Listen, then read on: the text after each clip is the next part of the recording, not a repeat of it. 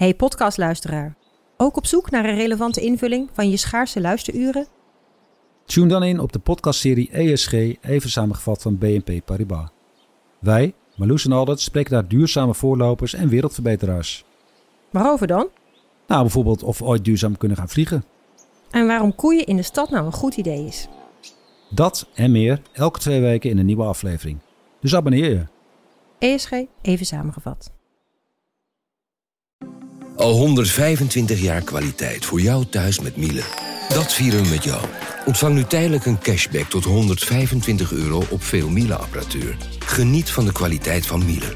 Voor perfect verzorgd wasgoed en kleding die veel langer mooi blijft. Voor een stralend schone vaat, even perfect als jouw diners. En een stofvrij thuis waarin echt hygiënisch schoon de standaard is. Check miele.nl voor alle feestelijke aanbiedingen.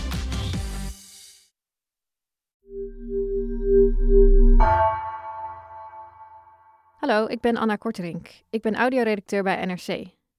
De aankomende twee weken hoor je een selectie van de beste vandaag afleveringen van het afgelopen jaar. Gekozen door de audioredacteuren die aan de afleveringen gewerkt hebben.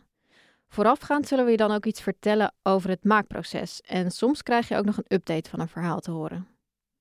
De aflevering waar je nu naar gaat luisteren is er een waar ik zelf de afgelopen weken nog vaak aan heb teruggedacht. Dat heeft te maken met het extreme weer dat we hier gezien hebben. Zware stormen, maar ook weken van hitte en droogte. En ik moest er ook vaak in de supermarkt aan terugdenken. Als ik aardbeien wilde kopen, dan let ik heel goed op waar die vandaan kwamen. Want deze aflevering gaat over de droogte in Europa. Klimaatredacteur Paul Luttekhuis die kan dat heel goed uitleggen. Die kan heel goed aangeven van, nou hoe komt dat? Uh, wat zijn de gevolgen van die droogte? Maar ook, wat kunnen we daaraan doen? En gelukkig is er ook echt nog wel wat aan te doen. Maar wat het echt beeldend maakt, is dat Umema Ebelhesh, dat is onze correspondent die in Spanje werkt, die ziet gewoon ter plekke wat de gevolgen zijn van die hitte. En hoe bang mensen in haar omgeving zijn voor de droogte, voor het gebrek aan drinkwater en voor die zomer die nu dus begonnen is. Ja, het is best een zware aflevering, qua onderwerp natuurlijk, maar ik vind wel dat Paul het voor elkaar krijgt om toch op een soort positieve noot te eindigen. En misschien dat je na het luisteren zelf ook anders naar je aardbeien kijkt in de supermarkt. Vanaf de redactie van NRC het verhaal van vandaag. Mijn naam is Floor Boon.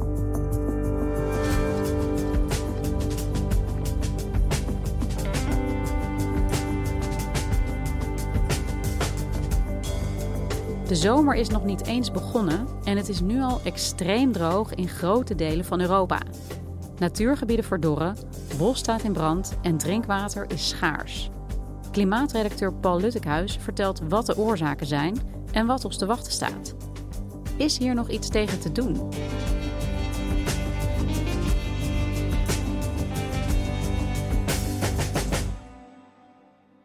De schrik was behoorlijk groot toen eind april al in het zuiden van Spanje de temperatuur dicht bij de 40 graden kwam. En waren niet alleen de hoge temperaturen zo vroeg in het jaar die mensen bezorgd maakten, maar ook de extreme droogte is erg opvallend. Want in deze tijd van het jaar hoort er eigenlijk nog helemaal geen sprake van te zijn.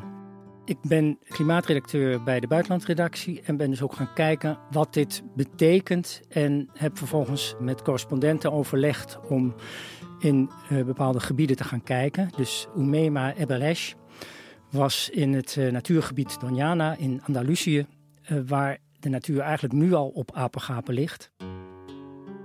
Twee weken geleden was ik in het Doñana, een beschermd een natuurgebied in het zuiden van Spanje, in de regio Andalusia. Steden Sevilla en Huelva liggen daar omheen. Een heel mooi natuurgebied waar heel veel toeristen op afkomen met een mooi meer. Je ziet paarden rondlopen. Je hebt daar de Iberische links, vogeltjes hoor je fluiten, je hoort water stromen. Het is echt een heel mooi plaatje. Maar wanneer je dat gebied verder inrijdt, dan zie je eigenlijk de gevolgen van de droogte. Er staat hier helemaal niks.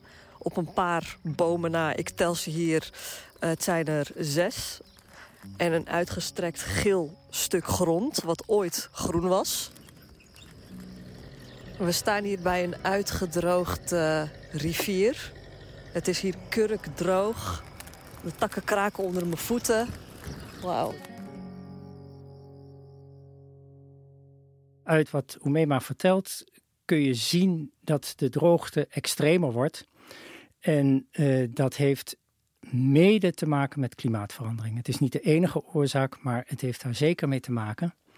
Als je kijkt naar de kaarten van de European Drought Observatory, dan laten die trouwens ook zien dat niet alleen in het zuiden, maar ook in delen van Duitsland en Oostenrijk en zelfs tot in Scandinavië gebieden zijn waar er een behoorlijk neerslagtekort is. Het belangrijkste is dat klimaatverandering zorgt voor een intensivering van de watercyclus. Dat klinkt ingewikkeld, maar het betekent in de praktijk eigenlijk vooral dat er meer zware buien en overstromingen plaatsvinden. Dat er gebieden zijn waar het langduriger en intenser droog wordt. En ook niet onbelangrijk dat de neerslagpatronen uh, veranderen, waardoor het een stuk onvoorspelbaarder wordt wanneer het gaat regenen. Sinds ik in Madrid woon, en dat is nu ruim anderhalf jaar, heeft het nauwelijks geregend. Ik kan me niet eens de laatste keer herinneren dat hier de regendruppels uit de lucht vielen. Tot gisteren. Ik stond op het balkon en toen vielen er een paar druppels en ik was hartstikke blij. Maar die blijdschap was echt van korte duur, want het sloeg meteen weer om en de zon begon weer te schijnen. En dat was een tegenvaller, want iedereen snakt hier naar een beetje water, omdat echt alles kurkdroog is. Ja, ik weet niet of ik Oemema gelukkig kan maken, maar eh, ik las bij een artikel van Copernicus, dat is zeg maar het aarde-observatiebureau van de Europese Unie, dat de kans reëel is dat deze zomer delen van Spanje en Italië juist wat natter zijn dan gemiddeld. Het lastige is dat dat een voorspelling is en aan die voorspellingen zitten veel onzekerheden. En het probleem zal ook zijn dat zelfs als er wat meer regen valt dan gemiddeld, dat zei Copernicus er ook wel bij, is dat waarschijnlijk nog niet genoeg om de problemen op te lossen. Wat dit vooral laat zien is dat het weer nou eenmaal heel grillig is, maar dat neemt niet weg dat het klimaat één kant op gaat. En voor de droogte in de zomer is dat uh, niet de goede kant. Ja, Paul, het is uh, ernstig wat je hier vertelt. Als we heel even inzoomen op die droogte specifiek, wat zijn daar de oorzaken van? Er zijn er verschillende. Eén daarvan is bijvoorbeeld dat de jetstream, of de straalstroom, zoals dat in het Nederlands heet, die wordt langzaam zwakker. Uh, misschien herinneren luisteraars zich nog wel uh, de film The Day After Tomorrow. Daarin gebeurt dat ook. En toen kwam er ineens een ijstijd. Ik weet niet of dat historisch helemaal, of dat klimatologisch waar te maken is. Maar uh, wat die straalstroom doet, is op 10 kilometer hoogte een extreem harde wind veroorzaken. Een windkracht 11, 12, tussen 100 kilometer per uur of zo, dat soort snelheden. En die beïnvloeden heel sterk het weer.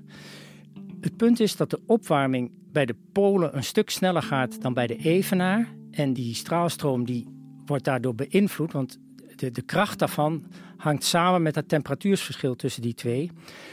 En omdat de polen sneller opwarmen, wordt dat temperatuursverschil tussen pool en evenaar dus kleiner, waardoor die stroom zwakker wordt. En hij kan soms echt langere tijd stabiel blijven, op een vaste plek blijven liggen.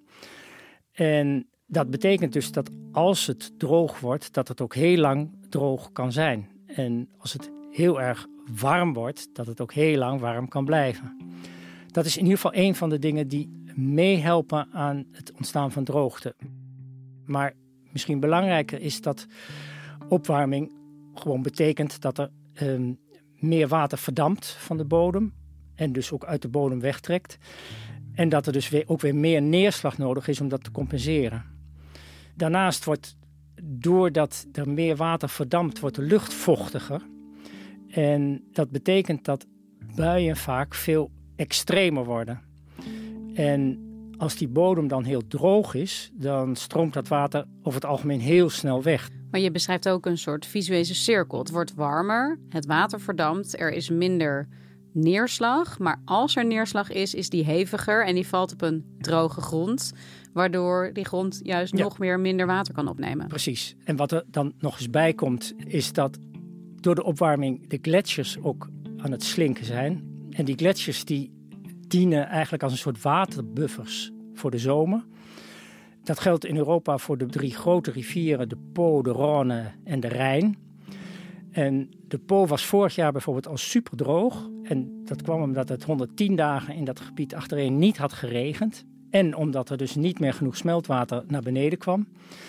Maar deze winter, veel mensen zullen zich dat herinneren, heeft het sowieso ook nauwelijks gesneeuwd. Dus die buffers die die Po deze zomer van water moeten voorzien, die zijn eigenlijk voor een groot gedeelte leeg. En de kans dus dat het in deze zomer dramatisch misgaat daar is vrij groot. Ja, je beschrijft hier eigenlijk een soort cascade aan allerlei verschillende zaken die ervoor zorgen dat het zo droog is en steeds droger wordt en droog blijft.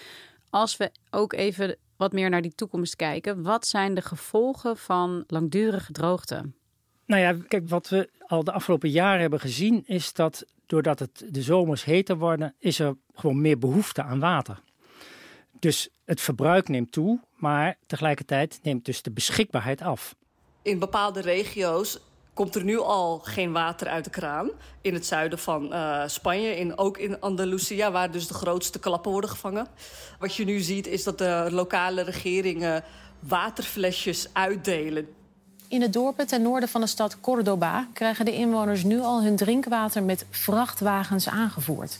Elke dag om half één komt de vrachtwagen met drinkwater naar het voetbalveldje van El Viso. Een dorp met 2.500 inwoners. En straks gaat hij weer door. 70.000 mensen in de regio zitten hier zonder drinkwater. Dus ze komen iedere ochtend met vrachtwagens. En dan gaan ze deuren langs om mensen te voorzien van water. En daar moeten ze dan dus een hele dag mee doorbrengen. En dat is een beetje eigenlijk wat de Spanjaarden te wachten staat. Daarnaast uh, leidt bevolkingsgroei ook nog eens een keer voor een toename van dat gebruik. En wat het ingewikkeld maakt, is dat mensen veel vaker in steden wonen. En die steden zijn in Nederland nog niet super groot. Maar eh, als je Afrikaanse steden soms bekijkt, daar wonen miljoenen mensen op een klein oppervlak met weinig water. Dus daar worden de problemen op dit gebied alleen maar groter. Als je kijkt wat de Wereldbank daarover zegt, die schat dat de mondiale vraag naar water in 2050 zeker uh, eh, 50% en misschien nog wel iets meer hoger zal liggen dan in 2000.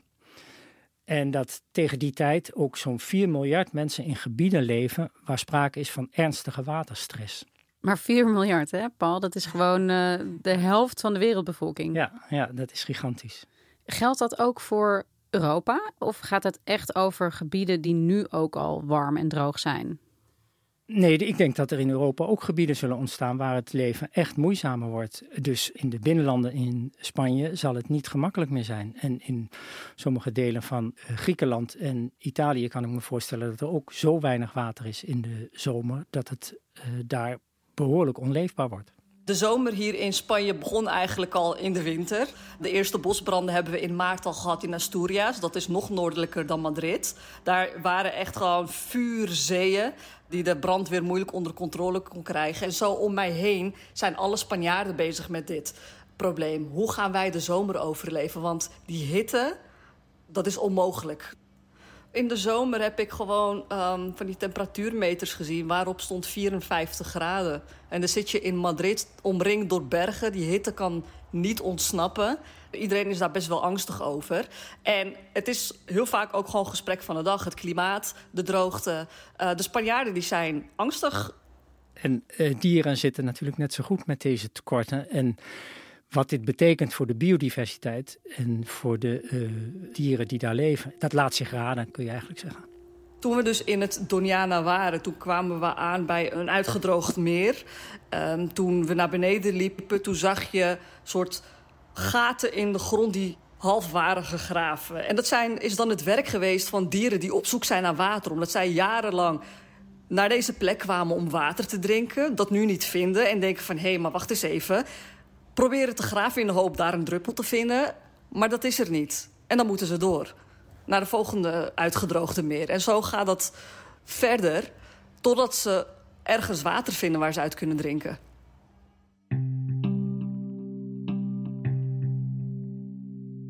Ja, dit zijn behoorlijk korte termijn gevolgen, Paul, die je beschrijft. Uh, nu een acuut tekort aan drinkwater. Uh, dieren die nu niet bij dat water kunnen, zoals Umema zegt. Als we wat verder in de toekomst kijken, wat kun je zeggen over wat ons te wachten staat op de lange termijn? Ik had laatst een interview met Maarten van Aalst, de nieuwe directeur van het KNMI. En die zei al over het water in Nederland dat er waarschijnlijk keuzes moeten worden gemaakt. Er is eigenlijk niet meer genoeg om alles te doen, dus dan moet je bepalen wat je dan wel wilt doen. In de praktijk zal het zo zijn dat het drinkwater voor burgers voorrang heeft. Maar daarna komt de vraag: geven wij water genoeg aan de industrie of aan de landbouw? En wat doe je met de scheepvaart als de uh, waterstand in de Rijn zo laag wordt dat ze er eigenlijk niet meer kunnen varen? Ga je dan kostbaar water naar die rivier sturen om die waterstand wat hoger te maken? Maar dat water ben je wel kwijt, want dat gaat de zee in en dan heb je het niet meer tot je beschikking. Maar misschien wel de grootste vraag die je moet stellen bij het maken van keuzes is hoe ver je kunt gaan met het gebruiken van grondwater. Want op sommige plekken is het duidelijk dat als je dat grondwater eenmaal kwijt bent, dan komt het ook niet meer terug. Dus ergens het beschermen van grondwater moet een belangrijke prioriteit blijven.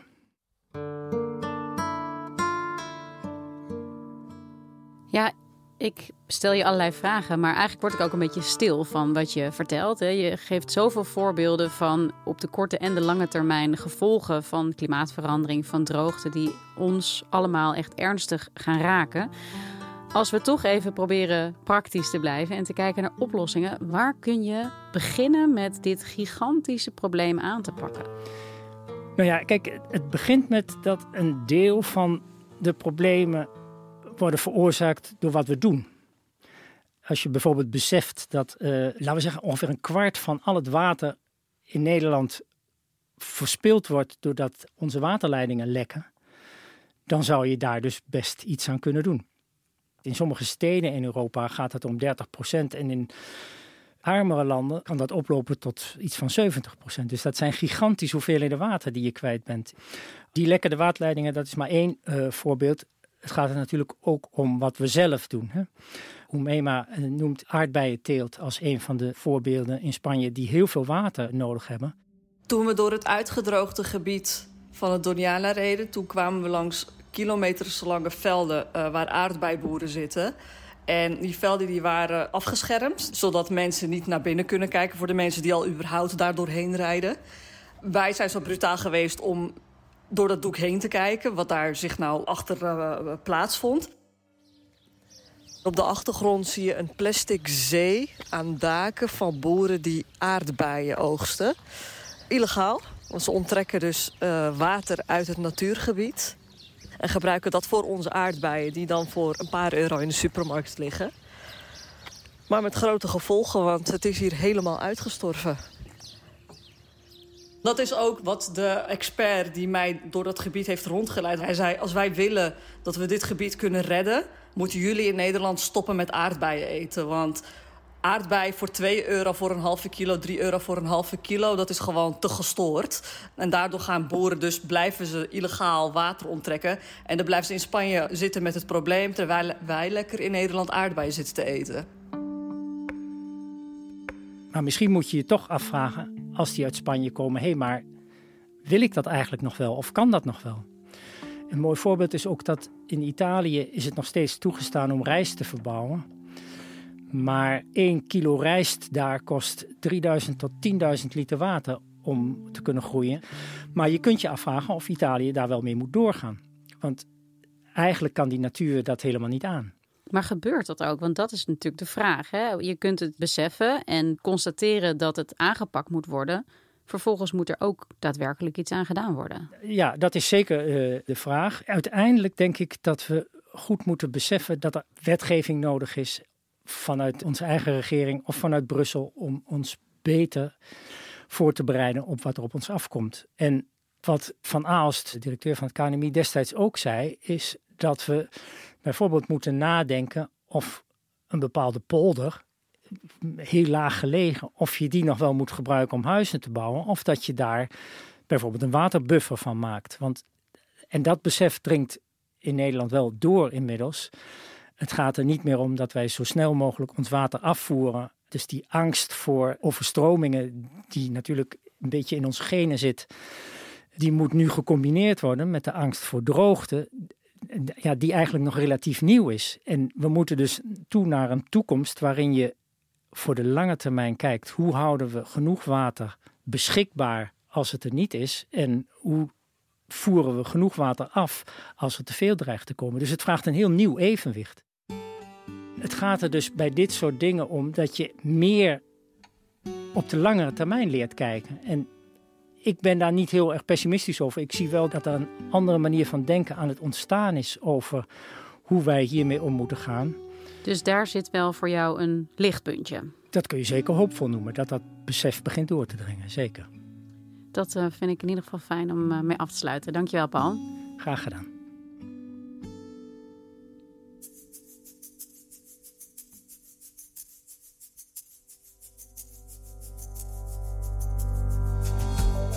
Je luisterde naar vandaag, een podcast van NRC. Eén verhaal, elke dag. Deze aflevering werd gemaakt door Anna Korterink en JP Geersing. Coördinatie, Henk Ruigrok van der Werven. Dit was vandaag. Morgen weer.